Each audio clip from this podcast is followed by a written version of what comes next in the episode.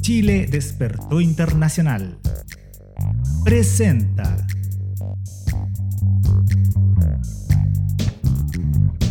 Política chilena en tiempos constituyentes. Todas las semanas en vivo por fanpage y canal de YouTube de Chile Despertó Internacional. El Regionalista y Convergencia Medios. Retransmisión por El Ciudadano y podcast de Chile Despertó Internacional.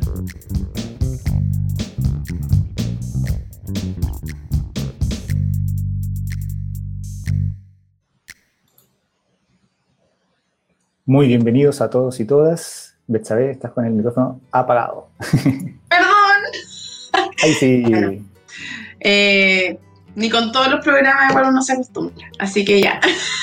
Hacemos un reconocimiento a los pueblos aborígenes de los territorios en que habitamos, así como a los pueblos originarios del territorio chileno, ya que ellos son los guardianes tradicionales de la tierra en que vivimos y trabajamos. La soberanía, de los territorios nunca ha sido cedida, ya que han sido y siempre serán tierra aborigen. Soy Betsabeth Marinanco desde Barcelona. Eh, un saludo a todos los rincones del mundo. Hola, mi nombre es Alex Gallardo Valdés. Eh, estoy acá desde Buenos Aires, así que les mando un fuerte saludo y queremos comenzar este capítulo de hoy que va a estar muy bueno, eh, hablando un poco de lo que sucedió esta semana. En estos últimos días y semanas eh, han sucedido muchos hechos importantes para el desarrollo de la sociedad chilena y la toma de conciencia de la responsabilidad de las elecciones de nuestras autoridades. Ejemplo de esto es el veto presidencial al proyecto de ley que modificaba, entre otras cosas, el estatuto docente y la titularidad docente, que fue respondida con una gran movilización el día de ayer por el colectivo docente y las comunidades educativas en todo Chile. Necesitamos que las mejoras sucedan y no podemos tolerar un gobierno que constantemente impide las mejoras y que definitivamente no tiene la moral para la altura del cargo, como lo demuestran las constantes violaciones de los derechos humanos y lo conocido recientemente por los Pandora Papers. Existe un informe del año 2017 que revela que el 10% del PIB mundial está en sociedades offshore. Estas son empresas abiertas en países o territorios donde los interesados no viven ni realizan actividades económicas. Estos lugares son conocidos como paraísos fiscales porque existen beneficios o extensiones tributarios, facilidades para construir sociedades, hay privacidad y secreto bancario. Irónicamente, Sebastián Piñera, presidente de Chile, ha señalado la importancia de eliminar los paraísos fiscales por la opacidad, es decir, el ocultamiento de quienes tienen allí sus fortunas, y por la injusticia tributaria, ambos elementos benefician a los negocios ilícitos. El Consorcio Internacional de Periodistas de Investigación ha revelado recientemente un informe mundial sobre las sociedades en los paraísos fiscales. Entre ellas, se ha develado la participación de Sebastián Piñera junto a otros políticos en estos paraísos fiscales. Este hecho desencadenó una acusación constitucional contra el actual presidente de Chile, la cual esperamos prospere para devolver al menos algo de dignidad a la política chilena y con ello comenzar desde ya las investigaciones por su rol en las violaciones a los derechos humanos cometidas durante el estallido social. También repudiamos la represión a la marcha de los pueblos originarios de este pasado domingo 10 de octubre, en la cual falleció Denise Cortés, abogada de derechos humanos. El actuar de carabineros y la negligencia en la ayuda a Denise los hacen responsables de esta muerte. Basta de política represiva en Chile, basta de presos y muertos por luchar. Hoy, eh, en el, hoy en el capítulo sexto del programa Democratización del Poder Judicial, el proceso constituyente, de nuestro programa Política Chilena en Tiempos Constituyentes, tenemos un tremendo invitado. Él es Javier Pineda Olcay, él es abogado y especialista en relaciones internacionales de la Universidad de Chile. Es fundador de la Defensoría Popular de las y los Trabajadores y del medio de comunicación Convergencia Medios. También coopera con este programa. Actualmente es asesor de los constituyentes Bastián Lavé y Camila Zárate en la Convención Constitucional chilena. Nosotros además queremos agregar, queremos resaltar también su labor eh, porque Javier se ha dedicado a realizar resúmenes diarios del proceso constituyente, que están disponibles en canales públicos de WhatsApp y Telegram, llamados Bitácora Constituyente, por si quieren seguirlos, si quieren unirse y mantenerse actualizados de, este proceso, ¿no? Más allá de los medios oficiales que muchas veces tergiversan el proceso. Eh, bienvenido, Javier. Hola, Alex. Hola, Betsa. Muchas gracias por la invitación. Muy honrado de, este espacio al, cual me invitan desde Chile Despertó Internacional y por ahí un espacio de articulación bastante importante de chilenes en el exterior que de hecho nos hemos encontrado en varios espacios de la Convención Constitucional donde han planteado claramente la temática y creo que ha quedado bien recogida también en el temario, así que aprovecho a felicitarles por el trabajo que han venido desarrollando. Muchas gracias, Javier. Muchas gracias, Javier. Queremos partir de una con el primer bloque. Eh, queremos hablar del proceso constituyente en esta primera etapa del programa. Luego de tres meses de discusión, se ha terminado la primera etapa de la Convención Constitucional, teniendo los reglamentos de las distintas comisiones ya aprobadas. Haciendo un resumen de estos reglamentos, y en tu opinión, ¿cuáles consideras que son los elementos más significativos para dar respuesta a las demandas del cambio estructural del sistema. Sí, a veces uno se pierde con tantos reglamentos, son muchas disposiciones, de hecho los reglamentos van a tener más artículos probablemente que los artículos que tenga el texto final de la constitución, pero era importante realizar este trabajo que tanto desde los constituyentes populares como de la propia derecha anuncian que esta experiencia al interior de los reglamentos va a prefigurar un poco la dinámica que se va a dar dentro de la discusión de fondo. Eh, y, en concreto sobre la pregunta que realizabas, yo creo que el, reglamento general nos da orientaciones sobre cómo va a ser la discusión. Creo que ahí nosotros asertivamente propusimos primero que no fueran tantas comisiones, van a ser siete comisiones. ¿Cuál es la razón de esto? Es poder tratar de darle seguimiento a las discusiones, que los ritmos de las organizaciones sociales no son los mismos ritmos que van a tener los constituyentes y las personas dedicadas exclusivamente al trabajo dentro de la convención. Por tanto, yo rescato que sean 7 y no 18, 19 comisiones como se planteó en un primer momento. Creo que otro elemento importante es que cada comisión tenga un temario, porque este temario también nos ayuda a visibilizar cuáles son los distintos espacios en torno a los cuales las organizaciones sociales, incluso las personas naturales, van a poder intervenir y así nos clarifica un poco eh, qué disposiciones, artículos vamos a tener que ir pensando en cada una de las materias para poder incidir.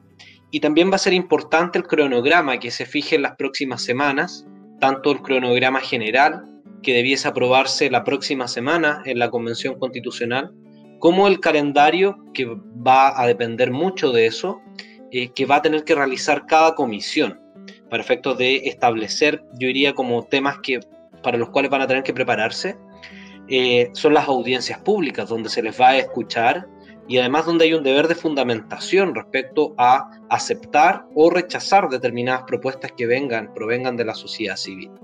Esa clarificación del flujo de norma creo que es algo positivo. Eh, y también la incorporación, eh, que es un mix entre reglamento general y, y reglamento de participación popular de la figura de los plebiscitos intermedios dirimentes. Yo diría primero acá hay un valor simbólico, es decir, esta propuesta lo que hace es ratificar la posición de que se puede ir más allá del acuerdo por la paz y la nueva constitución. Eso es una primera señal de carácter simbólico. Pero en términos prácticos también nos abre una herramienta mediante la cual podamos destrabar situaciones de conflicto. Eh, y eso va a depender mucho, que podemos discutirlo, conversarlo más adelante, de la composición de las fuerzas políticas que se han prefigurado a partir de estos tres meses de funcionamiento al interior de la Convención Constitucional. Y también destacaría dentro de este reglamento de participación popular eh, los distintos mecanismos que hay, son más de 10 a 12, desde encuentro autoconvocado, donde las síntesis van a ser recogidas por la Secretaría de Participación Popular, al registro público de organizaciones que debiese facilitar el contacto entre organizaciones de distinto tipo, las audiencias en cada una de las comisiones que son obligatorias, también en los cabildos locales, distritales, y autoconvocados. Eh, y otra herramienta que me parece que es la fundamental es la iniciativa popular constituyente. Y eso significa que un grupo de organizaciones van a poder deliberar, concordar una propuesta y someterla al apoyo de la ciudadanía en su conjunto para efectos de reunir 15.000 firmas. Es el requisito que se estableció. Yo creo que es bastante posible. ¿no? A nosotros nos hubiese gustado que hubiesen sido menos. Nosotros propusimos en un momento 7.000, incluso 10.000 firmas la última votación como indicación, pero quedó 15.000 pero acá lo importante yo creo que cuando se trate de iniciativas de organizaciones sociales, aun cuando no se junten las firmas, va a haber constituyentes también dispuestos a patrocinarlas. Así que el ejercicio de deliberación, de, de construcción de normas, creo que va a ser importante. Ustedes, por ejemplo, como Chile Experto Internacional o chilenes en el exterior, pueden redactar una propuesta concreta de ciudadanía o una inclusión completa respecto al régimen político y subsanar los problemas que han existido históricamente. Entonces creo que esa herramienta además es la más potente no por la vinculatoriedad, porque lamentablemente no es vinculante, pero sí por la capacidad de deliberación y proceso de movilización, de activación de las organizaciones sociales a propósito de la Convención Constitucional, superando la etapa meramente informativa, que yo diría que es lo que hemos estado volcando en esta semana territorial. De hecho, yo ahora estoy en, Concepción apoyando esa labor en torno a la difusión. Creo que en el reglamento de participación y, consulta indígena también es muy potente en reconocer mecanismos particulares para eh, las organizaciones, las comunidades y pueblos, reconociéndolas primero como naciones preexistentes, y acá es parte de este ejercicio prefigurativo, también con sus particularidades respecto a la iniciativa popular de norma, que en este caso nos exige, se exige los mismos requisitos para haber patrocinado eh, propuestas de candidaturas. Por tanto, los requisitos para pueblos y comunidades van a ser distintos al de eh, el resto de, personas, entregando mayor facilidad y más que facilidad en realidad es un reconocimiento de la estructura que, que los pueblos se dotan autónomamente. Así que yo rescataría esos elementos como los fundamentales de que al menos tenemos más o menos, claro, con el cronograma va a ser mucho más tangible, pero podemos ver de que los primeros dos meses va a ser de escucha de expertos, de organizaciones, de personas naturales que construyen los temas y paralelamente construcción de la norma. Y luego los meses de enero, febrero, marzo va a ser de profunda deliberación y votación. Eh, y ahí creo que eso nos permite estructurarnos como organizaciones para también ir viendo cómo vamos a enfrentar el proceso. Claro. Javier, como tú bien señalas, uno de los principales mecanismos de participación se refiere a la iniciativa de norma constitucional, en donde todas las organizaciones de la sociedad civil podemos proponer propuestas que serán deliberadas tal como si fuera una norma presentada por un grupo de constituyentes. También está la opción de que estos patrocinen, como tú comentabas recién. Una de las condiciones para que este mecanismo eh, tiene que ver con no solo con el número de firmas, sino que además que éstas sean recolectadas en cuatro regiones distintas. Para quienes residimos en el extranjero de manera temporal o permanente, esto es un desafío, ya que a diferencia de otros países, el territorio internacional no constituye una región o distrito. En tu opinión, ¿esto constituye un obstáculo para nuestra participación si no podemos cumplir con ese requisito y quizás eh, ciertos grupos no tienen tanto nexo con los constituyentes? No, mira, yo diría que es un mal requisito que quedó en la norma que se quiso subsanar eliminándolo, pero que al final, como la vorágine de las indicaciones, a ver, había una señal potente en términos de decir, tu iniciativa tiene que, más allá de que surja desde un territorio, tiene que hacer sentido en el país, tiene que ser una propuesta más totalizante, que incluya a todos, y arbitrariamente se decidió que fueran cuatro regiones. Ahora la pregunta que va a venir es cómo se va a reconocer que son de cuatro regiones distintas, yo diría lo más cercano a eso es o la inscripción en el registro civil o el registro electoral que tengan. Por mm. tanto, eh, uno podría adoptar cualquier cosa, pero en términos prácticos, eh, yo creo que no va a haber ninguna iniciativa que no lo cumpla, porque es tan simple como pedirle a un familiar que te suscriba la firma en cuatro regiones distintas y ya está. Son cuatro personas que tienen que ser de las 15.000 de regiones distintas. Entonces es un requisito que yo creo que cualquier, cualquier iniciativa lo va a poder cumplir. Es mucho más, mayor el desafío juntar las 15.000 firmas a que éstas provengan de cuatro regiones. Y creo que ahí ustedes van a tener que darnos luces respecto a cómo estructurar la participación política luego en la constitución para las personas en el extranjero si es que eh, se da la conformación de distritos, si es que es uno, si es que son más de uno, eh, si es que, eh, porque ahí también depende la cifra repartidora, por si los quieren uniformar o más bien representar las realidades de distintos lugares geográficos, o también como tienen algunos países que tengan el derecho a elegir dónde quieren votar simplemente. Ahí, claro, mm. se produce el problema del acarreo a veces para las elecciones municipales de, de comunas pequeñas, que es una realidad, pero es parte de la deliberación. Todo sistema, yo creo, político tiene pros y contras, salvo aquellos que pretenden restringir la democracia. Pero salvo eso, creo que la iniciativa popular de norma constitucional está siendo bien potente. O sea, hay varias experiencias que nosotros estamos trabajando en conjunto. Hay organizaciones sindicales que ya se están preparando para una norma que consagre los derechos laborales, el derecho a la huelga, el derecho a la protección del trabajo. También hay encuentros pobladores, de hecho el día miércoles de la próxima semana, donde están elaborando la construcción de su propia norma, así que este va a ser un dinamizador del proceso y creo que los constituyentes van a tener que reconocer eso. Y un elemento importante es la fundamentación, de dónde surge la norma porque también es distinto a que una norma surja, por ejemplo, de ustedes, de toda Red Chile Experto Internacional o de un grupo importante de asamblea, a que alguien en su casa construya una buena propuesta, por más buena propuesta que sea. Entonces, parte de la historia de, estos procesos va a ser importante también, sobre todo con la obligatoriedad o el ejercicio vinculante que se puede dar con los convencionales. Mientras más organizaciones la patrocinen, más nivel de, de liberación tuvo la construcción, también es una condición que podría facilitar de que algunas fuerzas políticas y sociales al interior de la convención le genere mayor grado de atracción para apoyar la iniciativa. O sea, en ese sentido, pensando un poco en lo que, en nuestra pregunta, ¿no? Como el, requisito como de ser parte de una región y mm, el problema para nosotros es que no, somos una región, la gente que recibimos en el extranjero, por supuesto, eh, es, como si es como si hubiera un requisito finalmente que no podemos cumplir de antemano, ¿no? Entonces eso nos imposibilita un poco. Eh, creo que por, por, una parte como que eso nos tiene preocupados como porque queremos obviamente participar, no solamente porque hay gente, porque recibimos extranjeros pero nos sentimos eh, chilenos igual, sino que porque hay mucha gente que está de forma temporal afuera. Entonces va a volver y es como no haber sido parte de este proceso, como que es algo que nos preocupa bastante.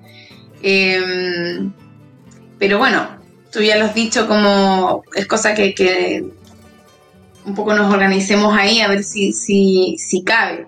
Eh, ¿Tú crees que, que, va a haber problemas con esto? Porque nosotros no somos parte de ninguna región, queremos ser parte de una región, no me quedó muy claro. No, Ninguno, porque el requisito para patrocinar quedó claro, toda persona mayor de 16 años con derecho a voto. Y eso incluye a chilenes en el exterior e incluye a personas migrantes con derecho a voto dentro de Chile. Perfecto. La plataforma web la va a crear la propia convención. Por tanto, aun cuando adopte un sistema, por ejemplo el de clave única, que podría ser un obstáculo, eh, va, la convención controla, en definitiva, quién firma. Por tanto, no va a ser un excluyente que ustedes estén en el exterior. De todas formas, si no están inscritos en el registro electoral para votar en el exterior, virtualmente imposible saber que están en el exterior, por tanto van a figurar como parte de una región. El problema sería si es que uno considera el distrito electoral como unidad determinante de donde es una persona región, pero yo les diría, no sé, van a encontrar gente que les patrocine. Son cuatro personas simplemente. Así que cualquiera tiene amigos en cuatro regiones distintas del país. Así que yo creo que no va a ser un impedimento. Más allá de lo desafortunado, como les decía, de la redacción, que nosotros la intentamos cambiar, pero que no, no hubo quórum para el cambio de la propuesta. Sí, sí. Bueno, esperemos que la constitución eh, no tengamos ese problema, porque imagínate, eh, una cosa es este proceso, no hay otra cosa es la constitución misma, que, ya... Pero bueno, sabemos que esto no es un tema, no estamos apelando a ti, o sea, no, es, no, es algo en contra de ti, sino que como que... No, apasiona este tema simplemente. Pero incluso sugerencia. Eh, la norma contempla de que la forma de recaudación de firmas va a ser digital, pero también se va a habilitar territorialmente.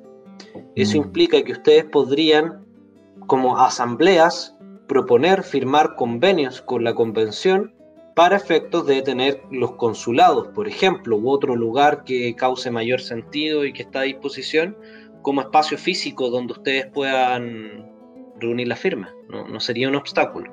Solo tiene que ser reconocido por la convención. Por tanto, podrían trabajar una propuesta de esas características incluso para fomentar aún más el proceso de movilización y de reunir las firmas para una propuesta en el caso de que así deseen construirla.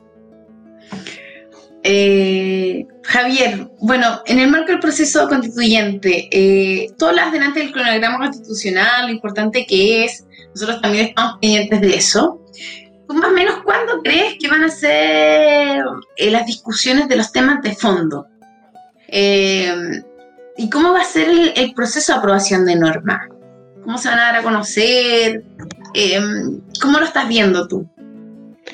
Yo creo que ese va a ser un principal desafío porque va, va a depender mucho. A ver, hay un primer plazo que nos da algunas luces.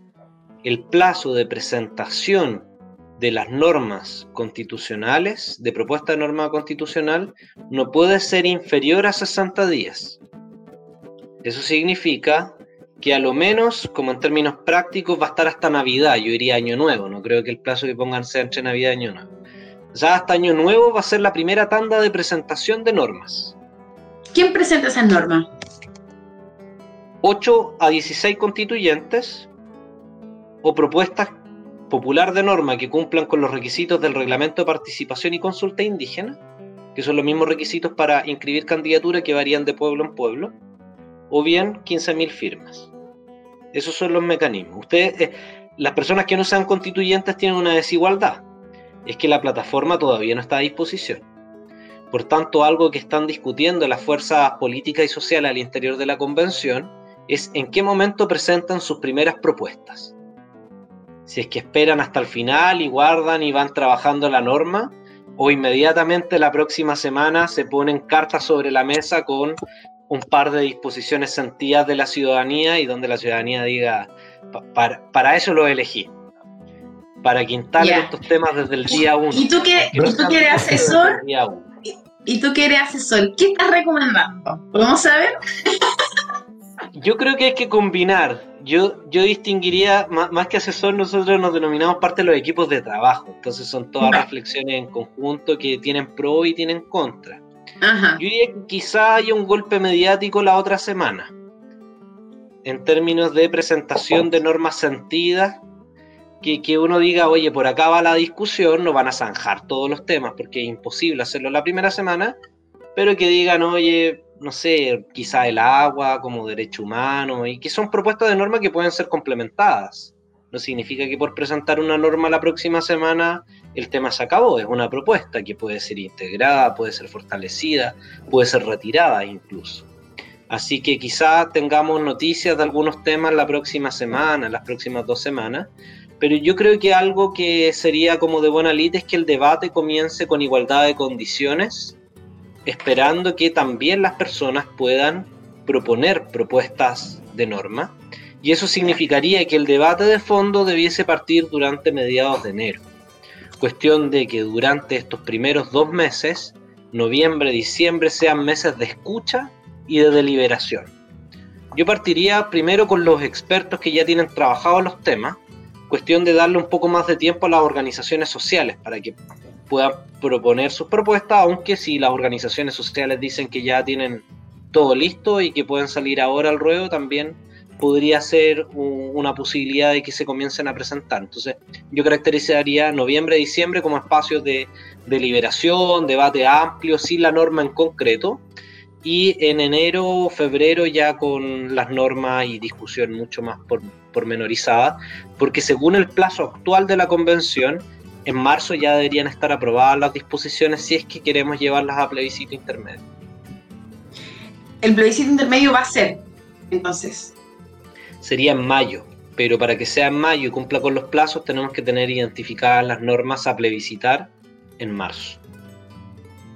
Ya, y, la ciudadanía, ¿qué, tarea vamos a tener la ciudadanía en eso? ¿Cómo puedo apoyar para que eso salga? ¿Tenemos algún rol o, en realidad hay que apelar a la, convención nada más? No, claro, yo creo que acá hay un rol primordial que lo juegan las personas en términos bien concretos. O sea, primero agotando todos los mecanismos de participación. Es distinto, son, son de distinto nivel, pero todos van a ser importantes en términos de la construcción de la totalidad del proceso. Las audiencias públicas, aunque fuera de 10 minutos, hubo temas que se instalaron gracias a las audiencias públicas. Yo diría que, por ejemplo, la idea de plebiscito intermedio en aquellas fuerzas políticas que no les convencía mucho, eh, en parte, uno de los argumentos fue que todas las organizaciones que participaron, o gran parte de ellas lo planteaban como un mecanismo. Por tanto, aunque sea repetitivo, acá esto, algunos temas van a entrar por osmosis. Y creo que la convención tiene como que ser receptiva a las propuestas que surjan desde distintos territorios sobre los distintos temas. Y también creo que va a ser necesario, necesario asedio en términos de movilización, que lo vimos de forma muy potente el 4 de julio Creo que el 4 de julio nos dio una tónica de cómo se venía el proceso, pero luego yo diría como decayó, eh, sobre todo esperando, a la espera de cómo se iba a ordenar esto. Ha, ha, existido un acompañamiento de algunas organizaciones que van a entregar sus demandas, pero creo que esto va a tener que ir acompañado de movilización, sobre todo en las jornadas previas a las votaciones. Y ahora actualmente yo diría a las organizaciones como la tarea primordial es primero comprender cómo está el proceso, cómo va a funcionar, de cuáles son las distintas instancias y ponerse a construir normas de cuáles son los temas que quieren redactar. Yo creo que la iniciativa popular de norma tiene esa ventaja, es que no necesitan ni siquiera hacer lobby con el constituyente de partida. Pueden redactar la norma. Ahora siempre se recomienda que cause sintonía también para tener la mayor votación posible. Eh, claro, porque además uno igual debe tener el temor, la ciudadanía, como de me piden que redacte una iniciativa popular de ley, y digo así como de norma, perdón, y yo no tengo idea de ese lenguaje, como que la gente de la abogacía se, se, ha inventado un lenguaje bien complejo, ¿qué crees que te diga? Pero mira, un tip, nosotros estamos apoyando como equipos a todas las organizaciones que necesitan ese apañe técnico jurídico. Como ustedes tienen que liberar de cuál es el sistema. Cuando dicen nosotros, de, norma de los equipos de de constituyentes, de movimientos sociales, de pueblo constituyente y disposición de acompañar procesos. Si es que las organizaciones lo estiman necesario. No, no es un requisito previo de, apoyar, pero cómo se puede apoyar en eso. Pero lo importante es que ustedes lo deliberen.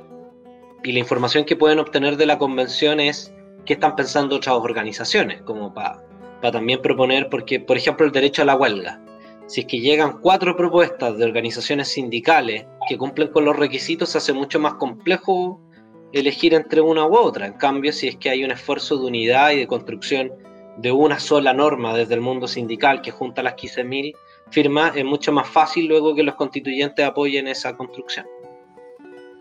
Mm. Mm. Claro, oye, eh, cortito antes de pasar al intermedio, a mí me llama mucho la atención que el reglamento se haya hecho tan rápidamente viendo la experiencia internacional y que justamente se haya coincidido que el, inicio de la redacción de lleno se comience el próximo lunes 18 de octubre, a dos años del estallido social. Eh, ¿Eso lo pensaron o simplemente llegó así, tú que estás ahí dentro? Eh, yo creo que cuando ya se vio que se podía jugar un poco con los plazos hace, como tres semanas. Sí, habían condiciones como para poner el inicio justo el 18 y que el 18 caía día lunes, además. Eso sí, se, las últimas tres semanas se jugó un poco a eso.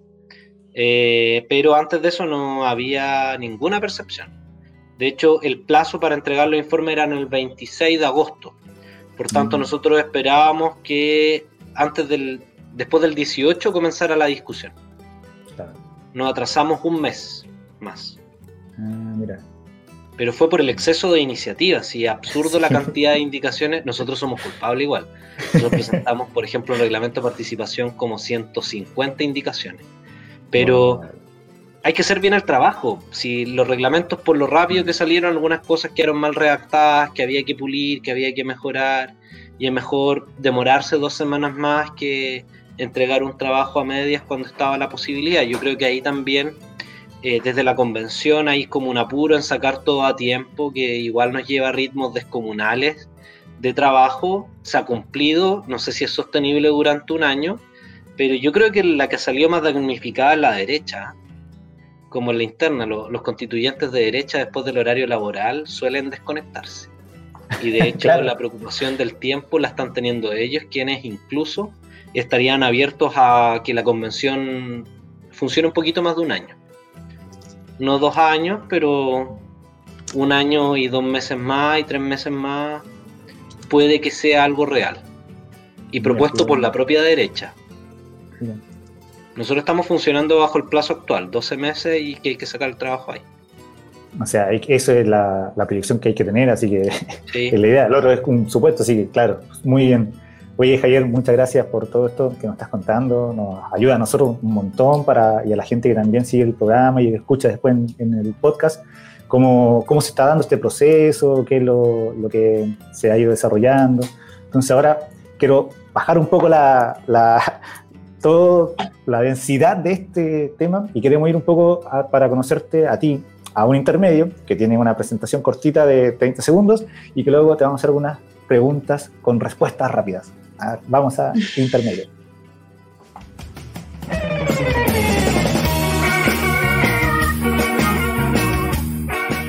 Porque queremos conocer más a nuestros invitados. Vamos con Respuestas rápidas. Respuestas rápidas.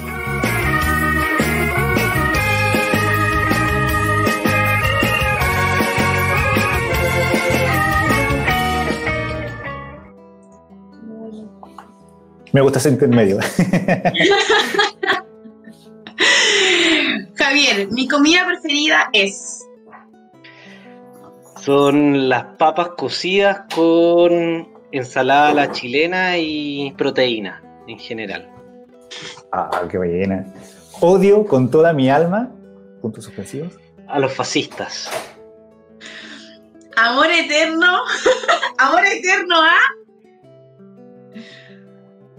Ay, es más difícil. Amor eterno aquí a mi familia. Ah, muy bien. Yo hubiera pensado en comida, así que eso, fue más lindo. me alegra.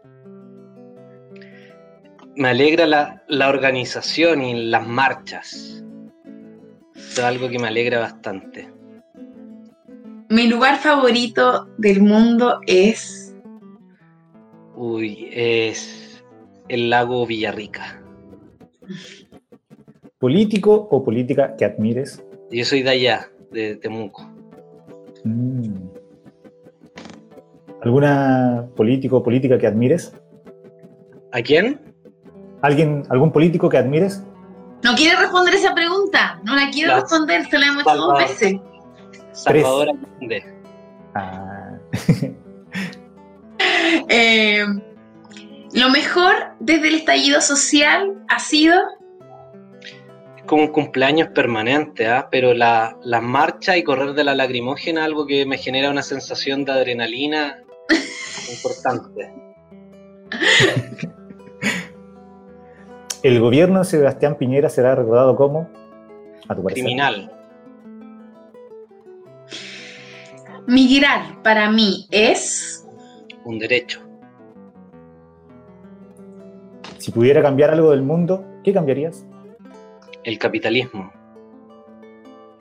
Me gusta, me gusta. Mucha fuerza, mucho ánimo, me da mucha lucha en tus respuestas rápidas, quiero decirlo. Listo para poder empezar el, segundo bloque. O sea, perdón, bueno, el último bloque. Eh, sobre sistema de justicia queremos hablar contigo.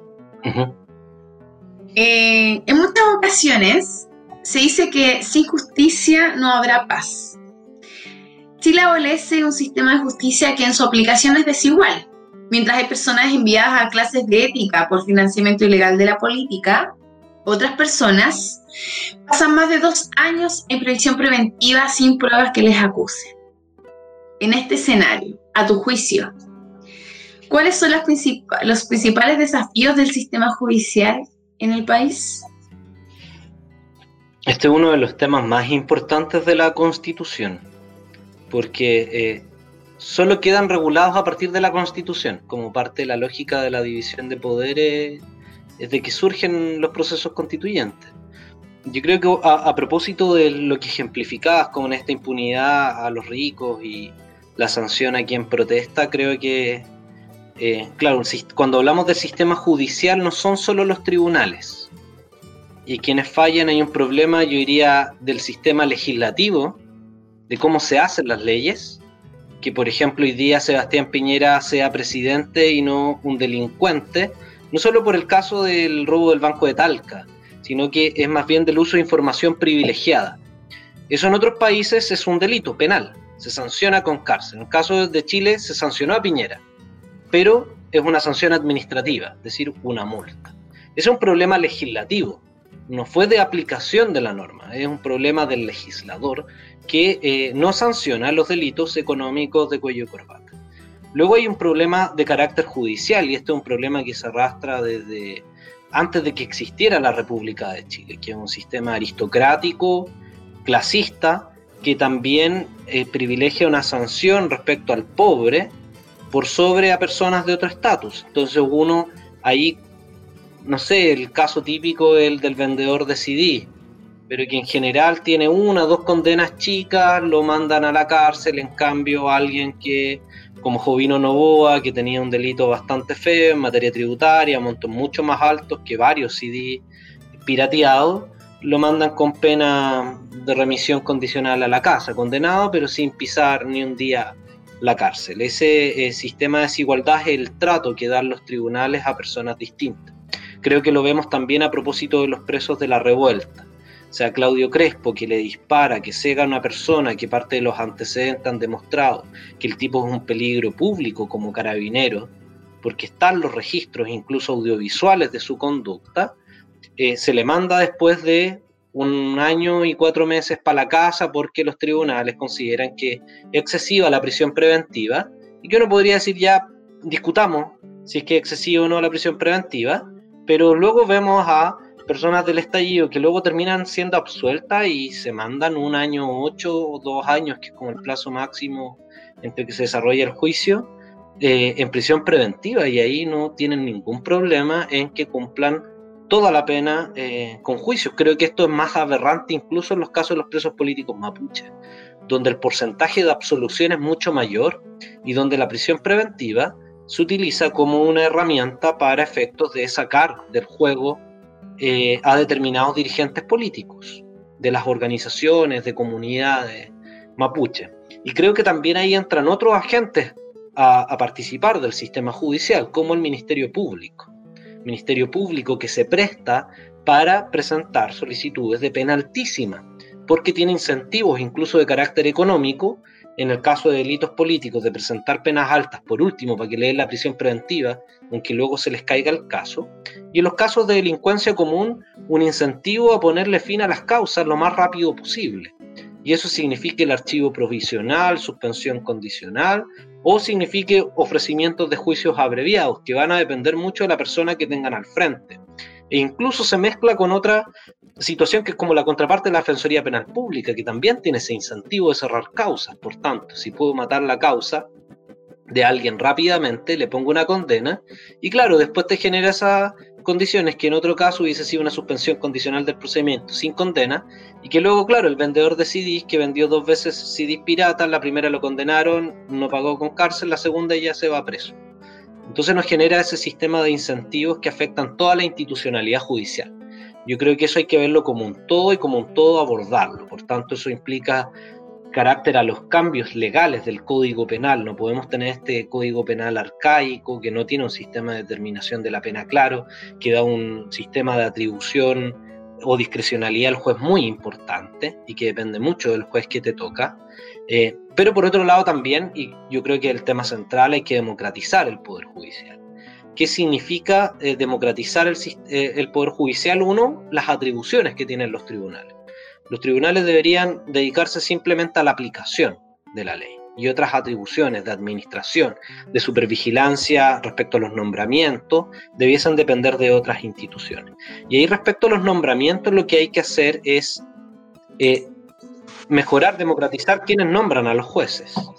Eh, y por ahí una de las propuestas que se está construyendo, y yo creo que por ahí va a ir la constitución, es la propuesta del Consejo de la Magistratura que es una experiencia que tienen otros países como España, como Italia, mejor logradas, más logradas, también se da espacio a la politización de las mismas respecto a quién nombra a esos consejeros.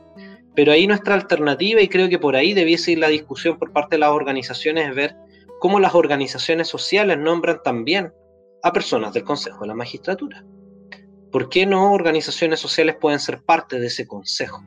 Y sin ir a ningún país, el Instituto Nacional de Derechos Humanos tiene directores nombrados por organizaciones de sociedad civil inscritas en el registro de derechos humanos. Perfectamente la convención ahora dio luces que se pueden inscribir incluso organizaciones de hecho, no de derecho. Las de derecho tienen la ventaja que la responsabilidad de sus miembros, por sobre las de hecho que muchas veces, aún siendo más responsables, siempre está esa amenaza que pueden desaparecer en cualquier momento. Y principalmente yo iría por la plata, ¿eh? si es que manejan plata, siempre existe ese riesgo por lo menos la de derecho uno puede perseguir penalmente al tesorero, al presidente, que uno sabe que tenía la responsabilidad estatutaria, más allá de que quien se la robe sea otro. Pero fuera de eso, creo que hay que avanzar a eso, hacia esos grados de democratización. Quizá no tanto de elecciones, creo que nuestra tradición no nos enseña cómo a elegir jueces, creo que igual sería complejo.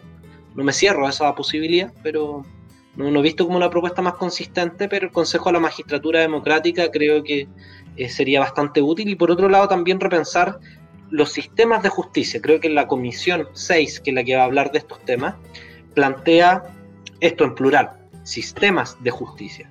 Porque esto implica el reconocimiento de un Estado plurinacional, implica una jurisdicción especial también para las primeras naciones, para los pueblos. Hay que ver en qué competencias van a tener. Pero también para las comunidades. Uno iría a la mayor lo juzgaba policía local. No sé si le ha tocado lidiar con alguno de ellos, quizás si le sacaron una multa tomando en la calle tuvieron que ir a dar, o si los chocaron, han ido juzgado policía local, pero son. Aquí no ¿Ah? acá, también. ¿ah?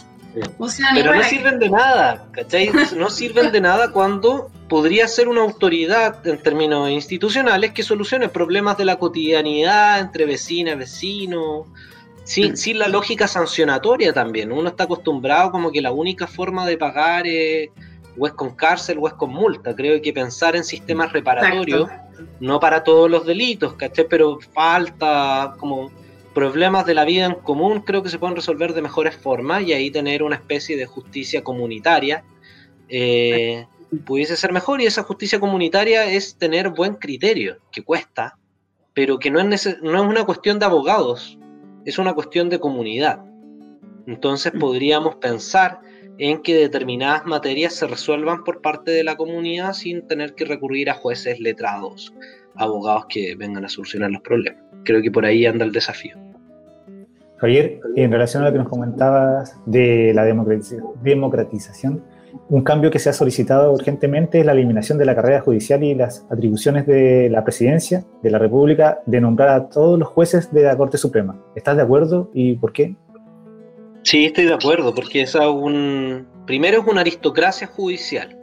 O sea, mm. para ser propuesto de un, juez, bueno, ahí entra la carrera interna, con nombramiento por parte del ministro de Justicia, pero para las cortes de apelaciones ya comienza a requerir ternas. Eh, y lo mismo para la Corte Suprema. Entonces, un sistema donde eh, al final cada instancia no es autónoma per se, sino que lo que tiene que hacer si es que quiere seguir escalando es congraciarse con sus superiores. Por tanto, acá lo que hay es, aun cuando la jurisprudencia no es obligatoria, lo que hay es un tratar de caer bien con el superior. Y si eso implica fallar distintos como a los Carlitos Caselli, no es necesario que esté de acuerdo conmigo mismo, pero eso lo vemos en los tribunales de justicia. Sabemos un tipo que un día falla A y otro día falla B, y si vemos sus criterios históricos, principalmente responde a cuestiones de composición del tribunal, etc. Entonces, esa aristocracia judicial es necesario romperla con nombramientos externos. Y respecto a la segunda dimensión, creo que, claro, el presidente nombrando a los jueces es un sistema, es como el gringo. O sea, los gringos eligen nueve, claro, son personas con una reputación mucho mayor, pero Trump nombró a quien quiso. Entonces son sistemas perjudiciales para la aplicación del derecho, no son personas imparciales, son también personas que intentan congraciarse con la autoridad. Entonces un nombramiento de carácter colegiado, a lo menos yo diría que desincentiva aquello.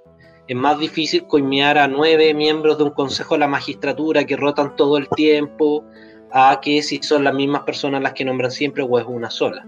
Ahora no están exentas de problemas. También quien nombra ese consejo de la magistratura presenta problemas. También los nombramientos de la sociedad civil han sido problemáticos en el Instituto Nacional de Derechos Humanos. De hecho, se suponía que íbamos a tener los votos 5-4, 6-5, y en realidad uno se dio vuelta y, y jodimos. Entonces creo que ahí también la revocabilidad es, un elemento inherente a las democracias. Creo, que siempre tiene que estar. Si cambian las condiciones bajo las cuales la persona fue electa, siempre tiene que haber la posibilidad de sacarlos, aun cuando eso genere determinada incertidumbre. Creo que es parte de la democracia tener siempre esa herramienta a disposición. Y lo que vemos ahora con Piñera nombrando a los jueces es que hay un sistema binominal en la Corte un sistema absolutamente binominal y quizá cuando entre el Frente Amplio se trinominalice, si es que tiene presencia en el Senado, que es la relevante para efectos de estos nombramientos, pero que es uno para ti, uno para mí, otro para ti. Y dependiendo de quién sale, se busca un perfil más o menos similar. Entonces tampoco tiene mm. mucho mérito. Y lo otro que hay que eliminar sí o sí, que eso ya no es de izquierda o derecha, es de decencia, eh, los abogados integrantes. O sea, es impresentable que sujetos que litigan privadamente para grandes empresas, a la mañana siguiente les toque integrar una comisión donde ven potenciales clientes. Y gran, hay un porcentaje importante de sentencias en la Corte Suprema, pero también en las Cortes de Apelaciones que se resuelven con eh, personas que no son parte del Poder Judicial y que son abogados integrantes, principalmente pertenecientes a estudios privados. Eh, Javier, em, bueno, el tema de la justicia es un tema súper interesante y, también yo diría eh, un poco distante. Voy a mantener mi, posición de, la complejidad del, lenguaje judicial, ¿no? Como que te aleja, que te pone bastante distante. Em, entonces, eh, otra área importante dentro del tema de la justicia, pues estamos hablando como justicia civil, ¿qué pasa con los delitos cuando tenemos a, las Fuerzas Armadas y de orden involucradas, no? Entonces, hablemos de, justicia cuando, cuando se trata de un delito cometido por las Fuerzas Armadas y de orden. ¿Cómo era la justicia para ello? Explícanos un poco cómo, cómo es la diferencia entre la justicia civil castrense Em, y lo preguntamos frente a la reciente muerte de Denise Cortés, estudiante de Derecho, observador de Derecho Humano, que falleció este domingo 10 de octubre en Plaza Dignidad. Estamos todos súper consternados. Eh, cuéntanos un poco sobre, sobre estas formas de justicia, ¿no? ¿por, qué, ¿Por qué son diferentes? Claro, hasta el 2010 existía un absurdo corporativo de las Fuerzas Armadas, incluyendo las fuerzas policiales, es que todos los delitos que afectaban a personas de estas instituciones lo resolvía la justicia militar. Eh, y eso a través de la Comisión Interamericana de Derechos Humanos tuvo una modificación en el 2011, donde estableció que, eh, salvo criterios muy excepcionales que son eh, delitos tipificados en el Código de Justicia Militar en tiempos de guerra o relacionados con delitos de traición, es decir, de espionaje. Eh, todos los casos que afecten a civiles son vistos por los tribunales de justicia ordinarios, salvo aquellos delitos tipificados en el Código de Justicia Militar que afecten a militares. Entonces, ¿cuál es el problema que lo tenemos? Yo creo que eh, en el caso lamentable de Denise, la justicia ordinaria lo va a resolver en cualquier caso. Eh, sea el involucrado carabinero, sea una persona civil, se conocen los tribunales eh, civiles, los juzgados de garantía y posteriormente son juzgados por un tribunal oral en lo penal. Pero tenemos el caso del Paco Gate, eh, que yo creo que es más evidente de cómo mal funciona este sistema de justicia militar. O sea, estos tipos se robaron la plata, como si hubiese sido cualquier otra institución pública, podría haber sido un ministerio, eh, podría haber sido la Junji, la Junaev, que se robaron mucha plata, muchos millones de pesos, y lo está viendo una jueza, eh, que es la ministra Rutherford. Por primera vez hay una jueza muy decente que ha cumplido con su pega, de investigarlos, de procesarlos. El problema es que las apelaciones la ve una corte de apelaciones militar. ¿Y qué ha dicho esa Corte de Apelaciones Militar? Comenzó a revocar fallos de la ministra Rutherford, aplicando el sobreseimiento, la prescripción, triquiñuelas procesales que jueces decentes no aplicarían, pero que en este caso, como tienen una justicia de militares para militares, es una forma de, en la cual están evitando la aplicación de la normativa. Eh, y ahí mi tesis es la siguiente. Eh, yo creo que no se justifica justicia militar especial en tiempos de paz. No debiese existir tribunales militares en tiempos de paz. En tiempos de guerra es distinto, porque la legislación que opera es distinto. Tú en una guerra eh, tienes un estándar de derecho distinto y que eso es reconocido por la normativa internacional. Por eso en tiempos de paz hablamos de derecho internacional de los derechos humanos y en tiempos de guerra hablamos de derecho internacional humanitario, donde las bases son principalmente los convenios de Ginebra y que te da algunas formas de funcionamiento de estos tribunales que prohíben la tortura, prohíben también en cierta medida la ejecución sumaria, pero que funcionan bajo juicios mucho más expeditos, con lugares distintos de privación de libertad, porque es una situación excepcional. Pero en tiempos de paz no se justifica la justicia militar. Eh, lo que sí, uno podría tener un capítulo en el Código Penal que sean delitos especiales cometidos por militares va a haber delitos que solamente pueden cometer militares, no otra persona, porque es por una condición especial que hoy día eso existe. Hay delitos que solo pueden ser cometidos por funcionarios públicos. Por ejemplo, la malversación de fondos públicos. Una persona que no es funcionario público no puede cometer el delito de malversación de fondos públicos. Puede robar, puede tener apropiación indebida otros tipos delictuales. Por tanto, lo que uno eh, podría plantear es que los jueces tienen que especializarse sobre este catálogo de delitos y perfectamente un juez de garantía va a tener que incluírsele en la formación este catálogo de delitos y sobre todo, si cambia el código penal, los jueces penales van a tener que estudiar todo un código nuevo, por tanto estudiar 15, 20, 30 disposiciones nuevas no debiese significar ningún problema, respetándoles también el debido proceso, porque acá hay otra cuestión. En, en la justicia militar también opera la justicia de clase y el trato que recibe la suboficialidad es absolutamente distinto a la oficialidad. A mí me ha tocado defender militares, eh, civiles, contra su propia institución, porque vulneran derechos fundamentales también. Pero esas vulneraciones son por parte del Estado, no por un manifestante que les tira una piedra. Que eso uno podría reprocharlo o no reprocharlo, pero eso no es una violación del derecho humano del funcionario. Por tanto, creo que una garantía, incluso para los propios militares, es que tengan debido proceso a través de tribunales de justicia ordinarios, sin defensas corporativas pero también accediendo a un justo racional procedimiento. Eso sería también temática de la nueva constitución, ¿cierto? Sería abordada por qué comisión en este caso. Hay un mix, porque todo lo que es sistema judicial en la comisión 6, por ejemplo, eliminar la justicia militar como jurisdicción especial, sería parte de la 6, pero sin lugar a dudas también se va a discutir en la 1.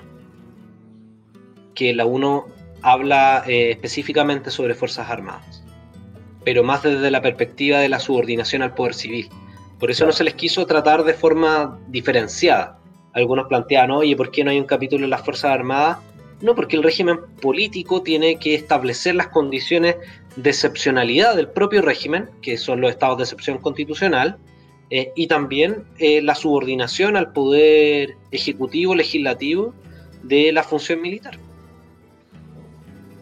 Esa es como la racionalidad detrás de eso. Bueno, vamos a ver cómo nos va con, con ponerle límite, ¿no? A, los privilegios que existen en el país para las Fuerzas Armadas y de orden que, que creo que tras la dictadura como no han sido tocadas, como que han sido muy... y nos han dado muchas razones para, para poder intervenirlas, ¿no? Y, no ha habido ningún gobierno que haya tenido la valentía de poder intervenirlas como de raíz. Así que bueno, eh, estamos esperando a ver si, pasa algo de eso, Javier. Ojalá que la convención pueda, pueda hacer como estas reflexiones que, que tú nos invitas a hacer hoy. Yo tengo esperanza de que se van a plantear las discusiones y debiese haber una amplia mayoría que, que plantee, o a lo menos no consagre constitucionalmente dichos privilegios. Claro, oye, ha estado pero entretenidísima esta conversación, ya se nos está yendo la hora, así que, mm, bueno, antes de dar como cierre, queremos eh, pedirte alguna recomendación de algo que te haya llamado la atención, que te guste, que creas que todos debiéramos acceder, o ver, o leer, o qué, nos recomendarías? O comer. o comer. escuchar. Recomendación. Uf, eh, a mí me gusta alguna metáfora respecto a lo que estamos viendo desde las fuerzas de transformación a propósito de Game of Thrones. Qué buena Y, y les recomendaría en particular un personaje, un personaje que no es muy conocido, pero que es Mans Rider. Mance mm. Rider. Creo que somos los salvajes intentando cruzar el muro. Esa es como y, creo que poner la atención a esas dinámicas pueden alertarnos de distintos movimientos donde uno podría ahí especular, pero creo que esa es una serie que recomendaría, pero en, particular es el análisis de ese personaje. El ámbito político de Game of Thrones es bastante bueno, es como de los ejes centrales, pero que se camufla y, y como este personaje que tú mencionas es como quien reúne diversas tribus de, de, la, de los salvajes que llaman en la serie y, y luego se reúnen para poder cambiar eh, la situación en la que, estaban, la que estaban sufriendo. Así que me parece muy buena recomendación. Muchas gracias, Javier. y cuidado con Snow. ¿Cómo? Cuidado con los Jon Snow, con los Juanito Nieves. que no saben nada. yo no he visto la serie, me parece. Digo, voy a tener que verla completa para poder entender esto. Todas las temporadas que tiene. creo que ahí hay una explicación por ahí por internet pero claro, como decía Alex, la gracia de este personaje es que todo Game of Thrones en gran parte se, basa en los siete reinos, como qué es lo que ocurre dentro de los siete reinos. Pero nadie miraba lo que ocurría extramuros y el proceso que se daba extramuros, que de alguna forma viene a también ser un significante de cambiar las condiciones bajo las cuales se da el proceso. Así que ahí yo le metería como una recomendación como no solo el personaje, sino pensarlo desde el análisis del príncipe que, hace también Antonio Gramsci. Porque el, libro Maquiavelo siempre está pensado como una individualidad, como el caudillo, mm. No desde la posibilidad de un príncipe colectivo, en términos del ejercicio del poder de una forma distinta, pero que no es ajena ni ingenua respecto a las formas como se ejerce la política, o se construye la política. Bueno, eh, diré que es probable que la próxima semana vaya a Girona a ver las instalaciones de COT. Así que no habré visto la serie, pero veré las instalaciones. Y Veremos ver esas fotos. Veremos esas fotos. vale.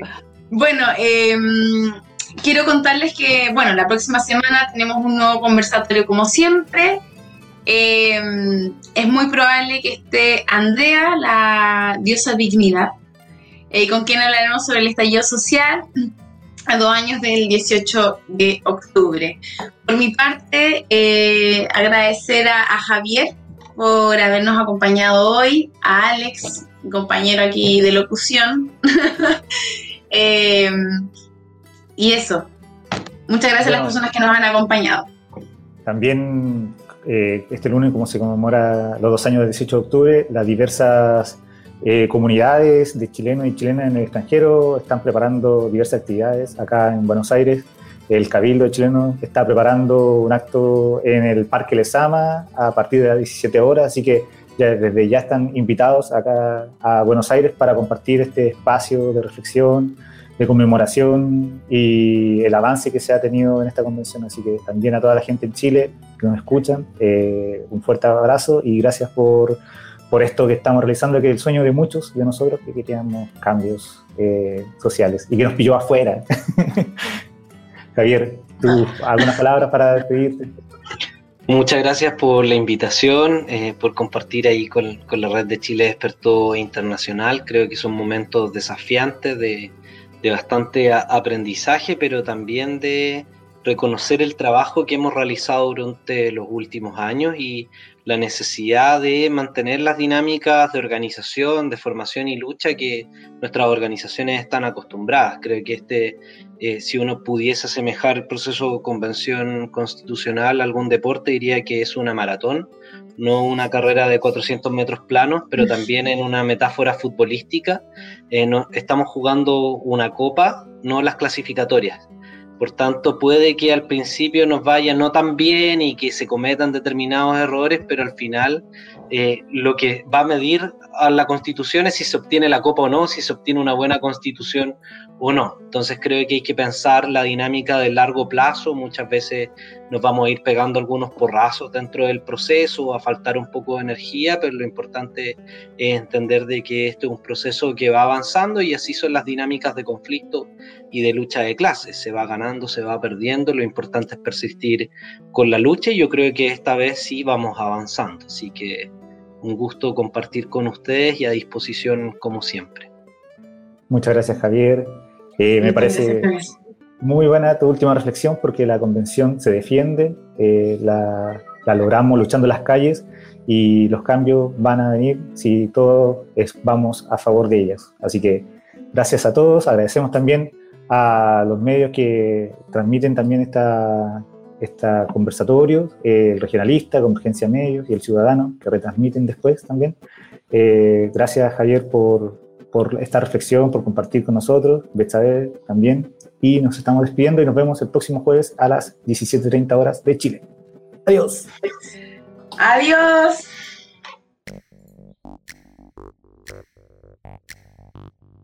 Chile despertó internacional.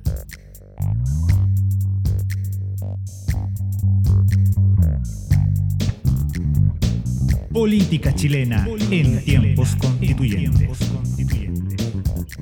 Todas las semanas en vivo por fanpage y canal de YouTube de Chile Despertó Internacional. El Regionalista y Convergencia Medios. Retransmisión por El Ciudadano y podcast de Chile Despertó Internacional.